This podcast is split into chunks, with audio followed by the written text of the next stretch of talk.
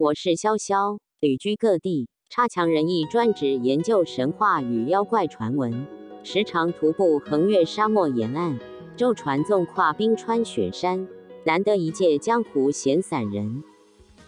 潇潇奇谈研究室三，由于游戏之案行御史，圆形、三角形、星星、雨伞，是否正紧张地舔着碰糖？在下不才，宁愿咀嚼鱿鱼丝配啤酒。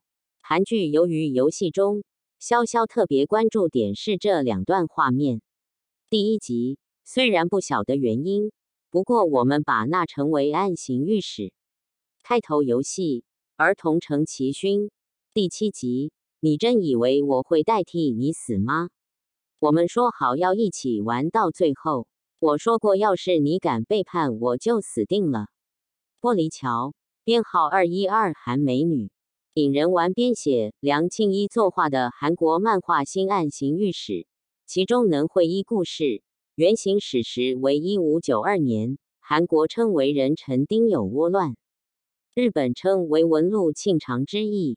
韩国文学家柳梦莹所著《鱼与野谈人伦篇》校列条记载史事：奉臣军在汉阳处石楼，今庆上南道晋州市南江路，寻寄生老君。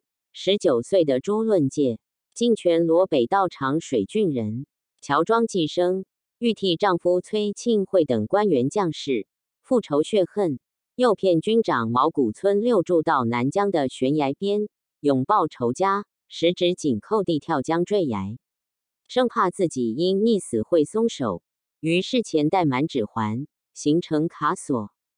感念朱论介忠贞义勇。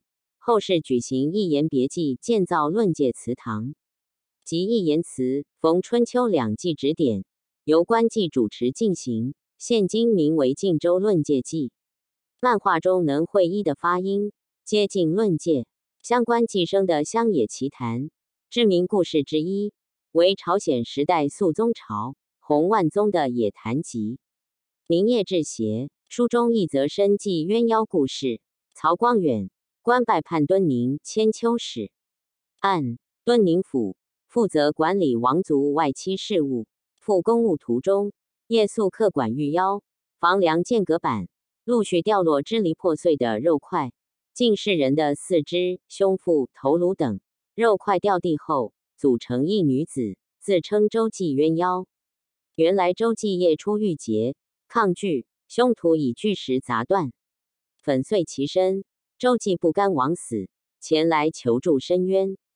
曹光远允诺承办此凶案，至州派州府查找嫌疑犯们，要求举石头验证力量。某甲举石头时，突然肤色变白，出现腐伤。曹光远确认某甲即凶手，凶手无可辩解，被判杖杀刑。曹光远替周记官殓厚葬。潇潇起谈研究室。欢迎各位留言谈鬼。